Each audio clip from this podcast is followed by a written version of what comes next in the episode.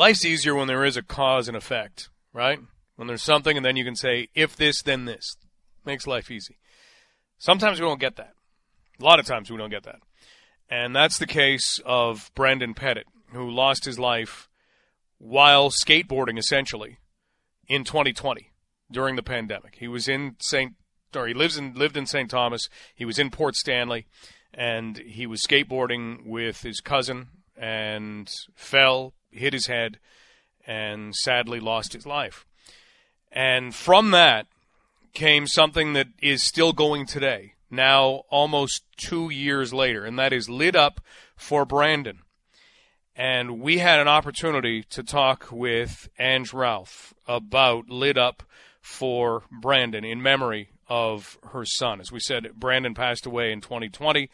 His memory is still very much alive in this charity and making a difference. And they, in fact, did something on the weekend to continue to be able to help get helmets and raise awareness. There was a fundraising event that took place this past weekend. So we did a lid up uh, for Branden vendor event this past weekend, and we actually raised uh, a little over six hundred dollars to go back into the foundation. So the foundation is um, was created for my son Branden, um, who um, didn't uh, wasn't wearing a helmet and had a skateboarding accident in 2020, and unfortunately he didn't make it. Um, so we do. Um, we, we buy helmets and we give helmets out in our community and surrounding areas. So we've we have traveled all the way to Sarnia and um, Woodstock, Kitchener. We've been around our, our community and our areas to hand, hand out helmets, and so far we've already um, handed out a little over 500 helmets.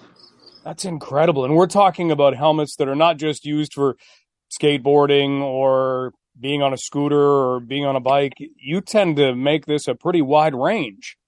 Yeah, we um we we got winter helmets last year to get it out there for um tobogganing because like right after Branden had his accident, there was actually a, a gentleman in London who had a tobogganing accident. and He was an adult, and his quality of life is no longer like the same because he had such a, a horrific uh, brain injury from having that accident. So we're really like we advocate all helmet use. Um, we haven't um donated helmets for like bikes, like uh, motorbikes or anything like that, but we haven't had like the the request for them, and they are a little more costly. So um, we would love to like be able to help with them, but like a full on motorbike helmet's almost like three hundred dollars. So definitely, we're talking with Ange Ralph, and we're talking about lid up for Branden, and it reminds us all no matter what we're doing, if you've got an ability to fall and hit your head, you unfortunately you, you just never know when that might take place. And is it something that, that you even look at around your own neighborhood now and, and see kids and think how how do we get that message across? That's kind of been our conversation for a lot of the day today. It's really hard. You know what? It starts with the adults, to be honest. Um, I, I, was always an advocate growing up when my kids were growing up um, that I wore a helmet just like they did when I biked. And I see a lot of um, parents who have helmets on their children, but they're not wearing helmets themselves. So what are we teaching our children? I really think it really does start with us, right? And I know if we wore them, then maybe they would think twice about wearing them a little longer in life. And if somebody wanted to find out more about Lid Up for Branden, it's L I D U P, the number four, and Branden, which is B R A N D E N. Where's the best place to go? Um, we do have a Facebook and Instagram page. Um, we also have a um, website that's just called www.lidup ca and you can go there as well and you'll see our story and uh, you'll see just a, a, few of the people that we've been able to help um, with handing helmets out and stuff as we've gotten pictures along the way.